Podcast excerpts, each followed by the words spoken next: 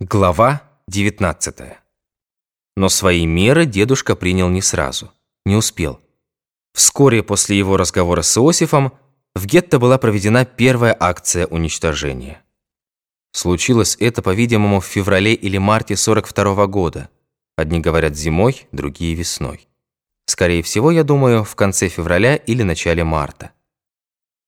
За неделю или за две была объявлена реквизиция ломов, заступов и лопат, якобы для строительства дороги. О строительстве дороги слухи шли давно. Это, по-видимому, должна была быть ракадная дорога, с севера на юг. Именно о ней дядя Иосиф говорил дедушке. Реквизиция никого не насторожила, к реквизициям давно привыкли. Собранный инструмент полицаи погрузили на машину и увезли, как потом оказалось, в лес, на бывшую веранду аптекаря Орла. После НЭПа здесь помещался буфет Райпо. Были пристроены кухня, кладовая и дровяной сарай. Первой акции была подвергнута прорезная улица. В 4 часа утра рабочие колонны ушли в лес, а в половине пятого в полной темноте эсэсовцы и полицаи с собаками выгнали людей на улицу, якобы для дезинфекции домов против тифа. Выгоняли плетками, хлыстами, прикладами, выбрасывали из постелей, Люди не успевали одеться. Старики, женщины, мужчины, дети. Больных выносили на носилках или на себе. Калеки прыгали на костылях. Брань, ругань, мат. Тех, кто не мог подняться, застрелили там, где они лежали. Но несмотря на эту спешку, на брань, ругань, лай собак, хлысты, плетки, стрельбу, никто, ни один человек не догадался, что это конец. Что жить осталось несколько часов.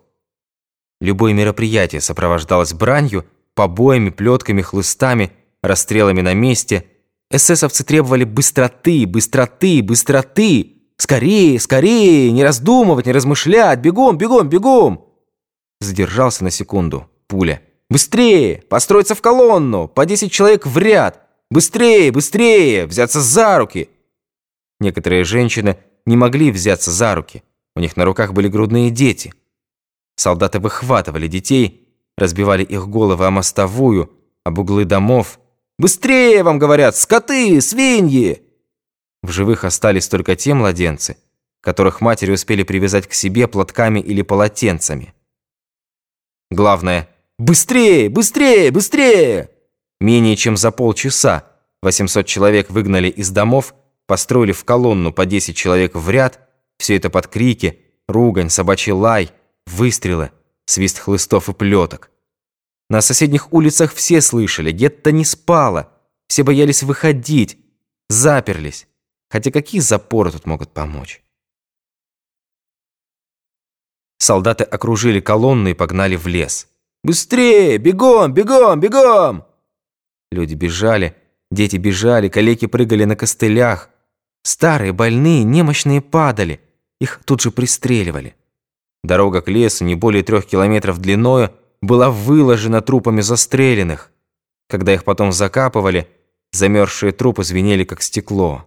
В лесу, перед поляной, где была веранда Орла, колонну остановили. Разбили на четыре группы, по 20 рядов в каждой. Группы развели по четырем сторонам поляны и велели сесть на снег, так, чтобы между группами оставались проходы. Люди сели, на них скалились клыкастые собачьи морды. Никто еще не понимал, зачем их сюда пригнали. Если дома хотят подвергнуть дезинфекции, то должны были переселить их на другие улицы. Зачем же сюда?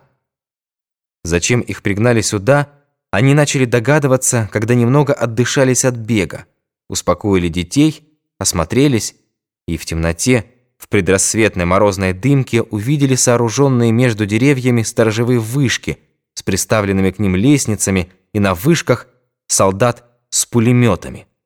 Увидели вокруг поляны эсэсовцев и полицаев с автоматами. И в проходах между группами тоже солдат и полицаев с автоматами и собаками. 800 человек были окружены, были в ловушке, были в капкане. Штальбе, педантичный школьный учитель, хорошо продумал и хорошо организовал свою первую акцию уничтожения. В соседних городках и селах акции были уже проведены. Штальбе тщательно изучил опыт боевых коллег. Коллеги своим опытом с ним щедро, бескорыстно, по-товарищески, по-рыцарски поделились.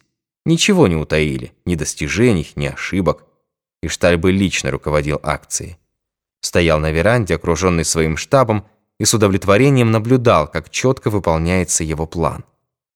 Главное – это точный график для исполнителей и быстрота, не дающая жертвам опомниться.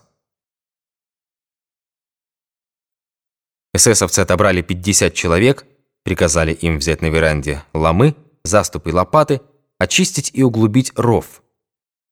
Ров был противотанковый, вырытый для защиты железнодорожной станции от легких и средних танков, а потому был треугольной формы, выражаясь военным языком, не полностью открытый трапециидальный ров. Полностью открытый трапециидальный ров предназначен для задержки тяжелых танков, а здесь предполагалась атака средних и легких танков. Длина его для предстоящей акции была хорошая – 70 метров. Ширина 5,5 метров – более чем достаточно. Но вот глубина – 2 метра – мало. Наилучшая глубина – 3 метра. Итак, ров следовало углубить, расширить внизу, очистить от снега, земли, хвороста, листьев. И когда 50 мужчин спустились в ров и стали приводить его в порядок, люди уже отчетливо поняли, для чего они здесь. Предутренняя луна освещала поляну, людей, сидевших на темном снегу, пулеметчиков на вышках, полицаев с винтовками, собак на натянутых постромках, эсэсовцев с автоматами, наведенными на мужчин, молча работавших во рву. Луна освещала и самого Штальбе, стоявшего на веранде и молча наблюдавшего эту картину. Все зергут, порядок образцовый. Главное не превращать акцию в бойню. Германский солдат должен участвовать не в бойне, а в хорошо организованной операции. Скажу вам, как бывший разведчик, перевидавший немало немцев, они очень любили такие словечки. Акция, операция, экзекуция. Для них порядок был символом закона. А во имя закона они могли спокойно убивать женщин, стариков и детей. Но если порядок нарушен, если дети, женщины и старики сопротивляются, то они ставят под сомнение справедливость этой меры. И Штальбе понимал, как важно добиться беспрекословного повиновения, добиться, чтобы люди безропотно легли в ров, легли с осознанием неотвратимости этой меры. Тем самым они подтвердят ее законность. Мужчины кончили копать, выбрались из рва, сложили у веранды ломы и лопаты и уселись, где им указали, на снегу, под охраной автоматчиков. После акции они должны будут закидать ров. Затем первой группе приказали раздеться догола и сложить одежду на край поляны. Обувь отдельно, верхнее платье отдельно, нижнее белье отдельно. И так как люди не выполняли приказа, понимали, что каждое их движение – Каждый снятый ботинок, стянутый рукав — шаг к яме, шаг к смерти. И сидели на снегу, оцепенев, то опять пошли в ход ругань, хлысты, нагайки, приклады, собаки. Поляна пришла в движение. Люди выли, кричали «Палачи! Убийцы!» Дети плакали, цеплялись за матерей «Мамочка, не оставляй меня!» Вопли, стоны. И в ответ опять хлысты, нагайки, приклады, брань, собачий лай — кто-то бросился в лес и упал застреленный. Отсюда не убежишь. Мужчины и женщины кидались на эсэсовцев, пытались вырвать оружие, боролись, кусались. И тогда по приказу Штальбе эсэсовцы отступили в цепь автоматчиков, окружавших поляну. Цепь дала залп по толпе. Толпа заметалась. С вышек застрочили пулеметы. Поляна обогрелась кровью, и люди упали на землю и прижались к земле. Штальбы дал приказ прекратить огонь. Опять в толпу врезались солдаты. Нагайками, хлыстами, прикладами заставили людей подняться. Опять разделили их на четыре группы, приказали раздеться догола и опять «Быстрее, быстрее, без задержки!» Не расшнуровывается ботинок, пуля. Ребенок не выпускает из рук куклу, пуля. И люди заторопились. Рядом лежат убитые, недобитые, хрипят и корчатся раненые и перед тобой дуло автомата, над тобой хлыст и плетка. Теперь Штальба приказал раздеться всем до единого. Видит Бог, он хотел провести акцию организованно, хотел, чтобы все дожидались своей очереди к яме одетыми, не мерзли бы, хотел быть гуманным, насколько позволяли условия, но они не заслуживают гуманности. Пусть сидят на морозе голыми, пусть сидят среди трупов, пусть сидят на снегу, смешанном с кровью. Порядок был восстановленный, график, хотя и с опозданием, снова вошел в силу, однако с некоторыми коррективами. По плану экзекутируемые должны были аккуратно и плотно ложиться в ров. Сверху их расстреливают из автоматов, на этот ров ложатся другие, и так все. Но из-за их саботажа от этого плана пришлось отказаться. Голых людей подгоняли к рву, стреляли им в спину, люди падали в ров, а тех, кто падал возле рва, сталкивали туда сапогами. На их место подгонялись другие, стреляли и им в спину. Не все пули попадали в детей, дети маленькие. Детей сталкивали в ров живыми. На них падали убитые, раненые. Громадная, окровавленная человеческая куча во рву шевелилась. Главное, быстрее, быстрее, еще быстрее. Наступила тишина, нарушаемая только автоматными очередями и пистолетными выстрелами. Люди молчали. Пришел их последний час. Ничто их не спасет. Они подходили к рву с семьями, прощались друг с другом. Матери обнимали детей, отцы успокаивали сыновей, старики и старухи бормотали молитвы, вознося их Богу, который и на этот раз не пришел им на помощь. Это была не тишина оцепенения. Это была тишина мужественного прощания с жизнью, презрения к смерти, презрения к убийцам. Только хлопали выстрелы, трещали автоматы, лаяли собаки, и с веранды в рупор раздавались команды штальбы. Часто я слышу разговоры. Как это, мол, так? Подходили, спускались в яму, ложились, ждали свою пулю. А что они могли сделать? Бегать по поляне, как зайцы? Показать врагу свой страх? Животный страх? Нет, им была суждена смерть, неизбежно, неотвратимая, и надо умереть достойно. Молчание было их достоинством. Когда все были расстреляны, 50 мужчинам, исполнявшим роль могильщиков, приказали сбросить трупы в ров и закидать землей. Они взялись за лопаты. Это были сильные мужчины. Понимали, что их ждет, терять им было нечего. Они обо всем сговорились, сидя на снегу, когда расстреливали их жен, детей и матерей. И вот, взяв в руки ломы и лопаты, они вдруг бросились на солдат. Прорвали цепь. Веранда защищала их от вышек, они были вне досягаемости пулеметов и, прорвав цепь, кинулись в лес в рассыпную. Эсэсовцы с собаками, стреляя из автоматов и пистолетов, кинулись за ними. И все же некоторым удалось уйти. Двоих я видел после войны, лично встречался с ними. На их рассказах и основывается кое-что из того, что вы от меня слышите. Но многих бежавших застрелили, трупы их остались в лесу. Эсэсовцам некогда было ими заниматься. Они вернулись на поляну и заставили полицаев закидать ров землей. И хотя Потерь среди немцев не было, были легко раненые лопатами, искусанные и расцарапанные, и один тяжело раненый, ломом пробита голова. Все же Штальбы, как честный офицер, был вынужден указать в рапорте, что план экзекуции был нарушен сопротивлением экзекутируемых, и несколько человек были застрелены при попытке к бегству. Реляция выглядела не слишком победной, и никакой награды Штальбы и его помощники, вероятно, не получили.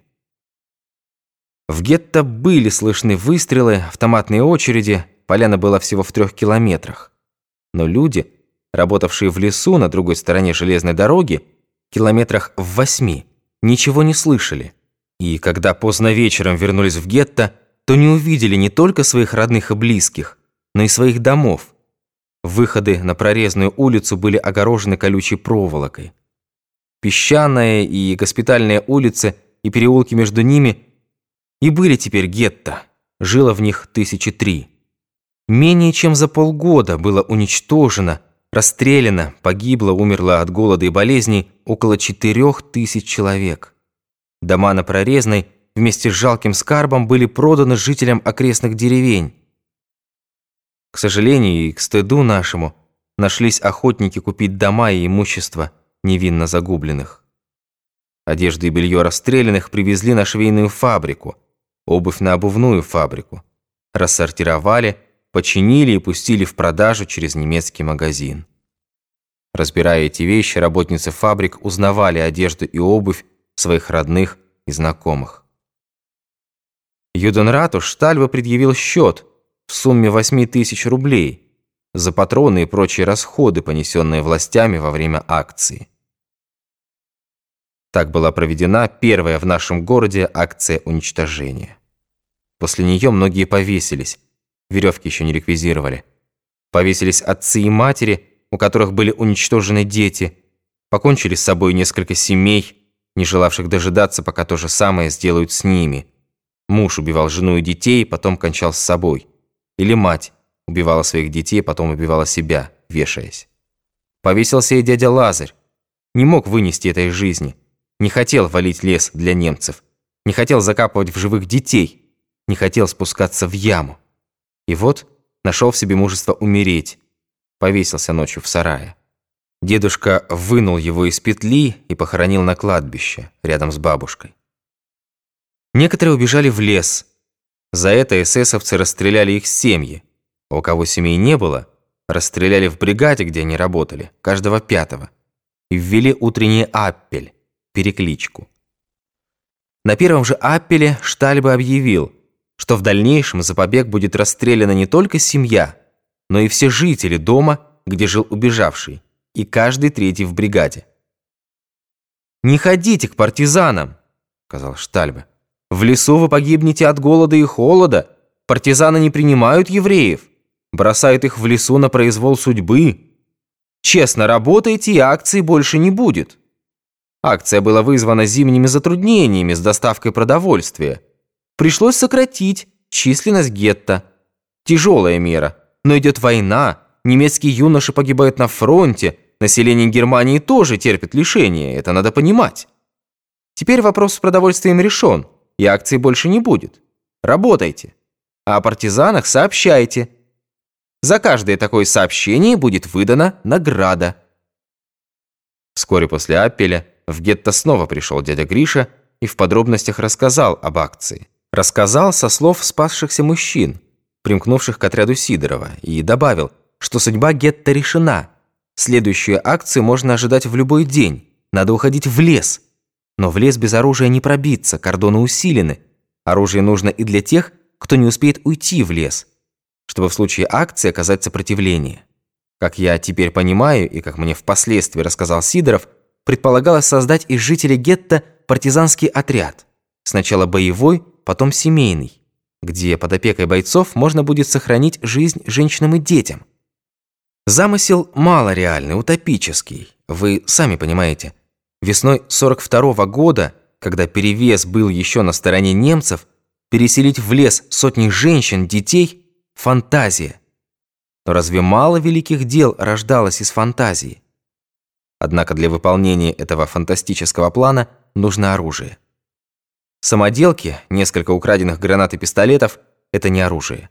Нужно настоящее оружие, и много. Его можно захватить на станции, где разгружаются эшелоны с боеприпасами. Но для этого на станции нужен свой человек. Было ясно, о ком говорил Гриша. Он говорил о моем отце. Прямо ему ничего не сказал, не хотел неволить, не хотел принуждать. Путь борьбы, на который встал он и встали его дети и товарищи его детей, был опасный путь. На него можно ступить только добровольно. В прошлый раз мой отец отказался от этого пути, и Гриша не хотел больше на этом настаивать. Не хотел даже заговаривать об этом. Заговорила мать. «Яков», — сказала мама, — «ты должен помочь нашим детям. Если ты не поможешь, никто не поможет». С тяжелым сердцем сказала. Знала, что ни о чем не станет просить Гришу. И отец, потому как дрогнул ее голос, понял — Мать говорит искренне. Мой отец, моя мать не были бойцами. Они были людьми мужественными, но мужество их было отдано утверждению и защите их любви, их семьи. Любовь была их жизнью, и они должны были умереть вместе. Единственное, чего они хотели – вместе подойти к яме. Теперь им предстояло умирать отдельно и умирать по-разному. Но в ту минуту, когда мама произнесла эти слова, она была уже другим человеком. Знала, на что посылает мужа, и ко всему была готова сама. Опять же через Игоря отец послал Ивану Карловичу свой швейцарский паспорт и записку о том, что будет хлопотать о выезде в Швейцарию, а пока просит устроить его на работу в депо. Не знаю, что произошло по этому поводу между Штальбе и Лекуртом, но отца выпустили из гетто и назначили заведующим деповским складом. Как отец уходил из гетто, каким было это расставание, не могу сказать. И как он вышел из дома, и как шел по нашей улице, увязая в тяжелом песке, тоже не знаю. В общем, это был конец. Появляться в гетто, видеться с кем-либо из гетто отцу запретили.